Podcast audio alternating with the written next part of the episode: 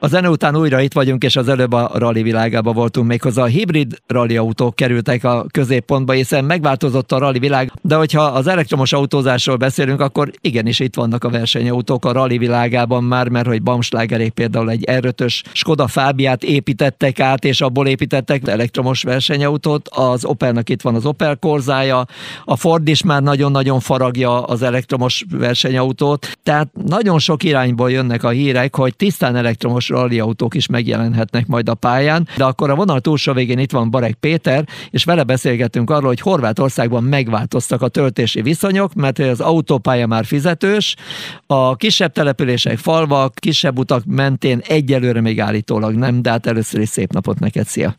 Jó napot kívánok, üdvözlöm a kedves hallgatókat, szia! Sajnos nem várhatjuk el ezt a világ szolgáltatóitól, hogy végtelen ideig áramot adjanak nekünk ingyen. Előbb-utóbb ez mindenhol be fog következni, tehát ez a tendencia.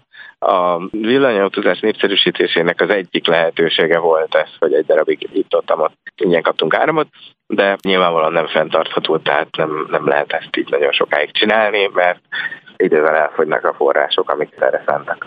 Pont a karácsony utáni időszakban a Skoda Citigo-val autóztam le Harkányból egészen a tengerpartig, és hát érdekes küzdelem volt.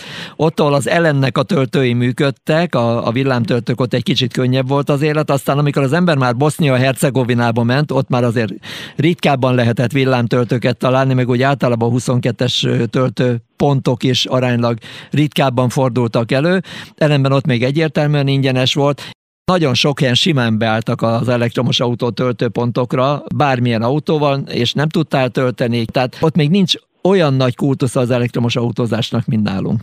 Idővel utolérnek minket ők, és reméljük nem is olyan régen érkeztek a hírek, a Kamaz autógyár elkezdett gyártani elektromos kiskategóriás népautót. Egyébként nagyon szép az autónak a formavilágat nekem bejött.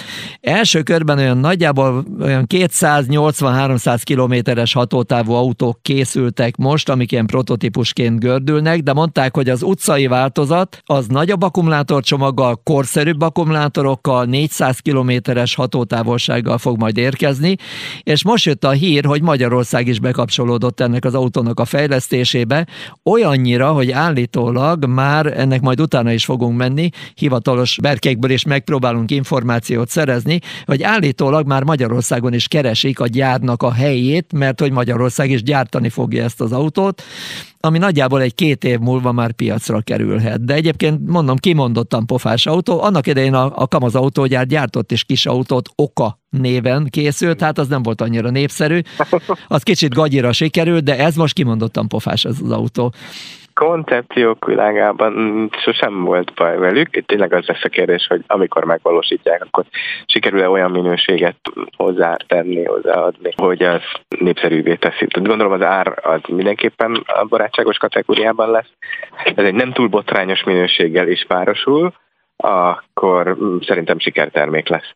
Itt egy nagyon komoly állami támogatással indult el most az elektromos autógyártás, külön gyárat építenek ráként is, hm? és a rengeteg pénzzel azért már egy kicsit könnyebb jó dolgokat fejleszteni, meg szép autót építeni, amikor nem ugye a talált tárgyak osztályáról kell összetapasztani valamit, és akkor, hogyha a külső formavilágot megnézzük, egy nagyon-nagyon szerethető autó lesz belőle, meg az, hogy Magyarország is bekapcsolódik, azért itt is vannak nagyon jó koponyák, meg itt is vannak nagyon jó fejlesztések, meg vannak nagyon jó kis startupok, akik egyébként dolgoznak mindenféle dolgokon, amiktől az elektromos autózás jobb, hatékonyabb lehet.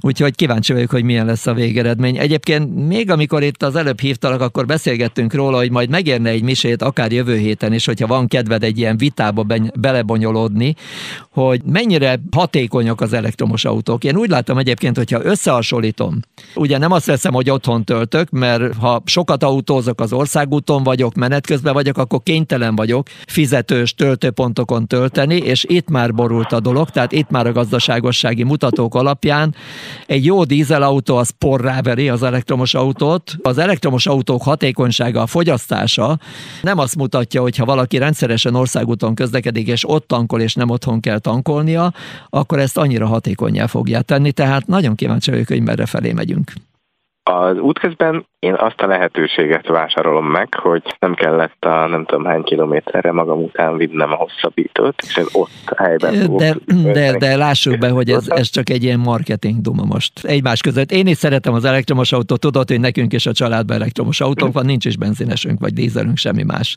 Ráadásul mondjuk vannak szerencsések, te is azok közé tartozol én is, a Skoda Citigo is nagyon keveset teszik, a te hyundai is nagyon keveset teszik, tehát vannak nagyon jó konstrukciók, de ha körülnézünk a piacon, azért van egy pár árampazarló autó. Hát erről szól a piac. Tehát aki hosszú távon nem tudja megoldani, hogy az ő autója is annyit fogyasszon, mint a többieké, valószínűleg le fog maradni vagy olyan vevőkör fogja őt majd megcélozni, akinél ez nem számít.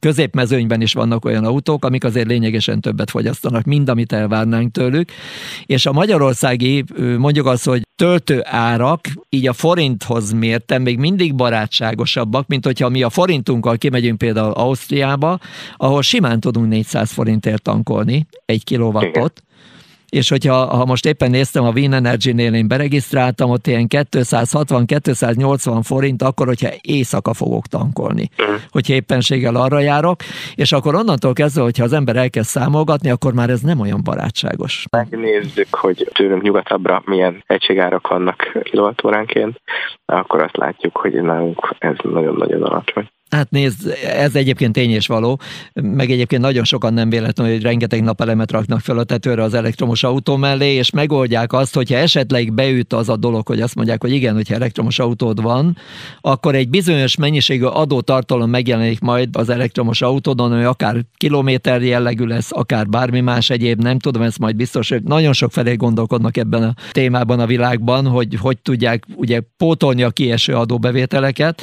Biztos, hogy erre valamilyen rendszer majd föl fog épülni, de hogyha napelemmel tölt otthon mindenki, ne adj Isten, még akkumulátorok is le vannak rakva a tárolóegységnek, akkor már, már megint csak más a dolog, úgyhogy rengeteg kérdés van még ezzel kapcsolatosan, hogy hogyha gondolod, akkor jövő héten beszélgessünk erről. Térjünk vissza. Oké, okay. köszönöm szépen, és köszönöm, hogy itt voltál, és további jó gördülést neked.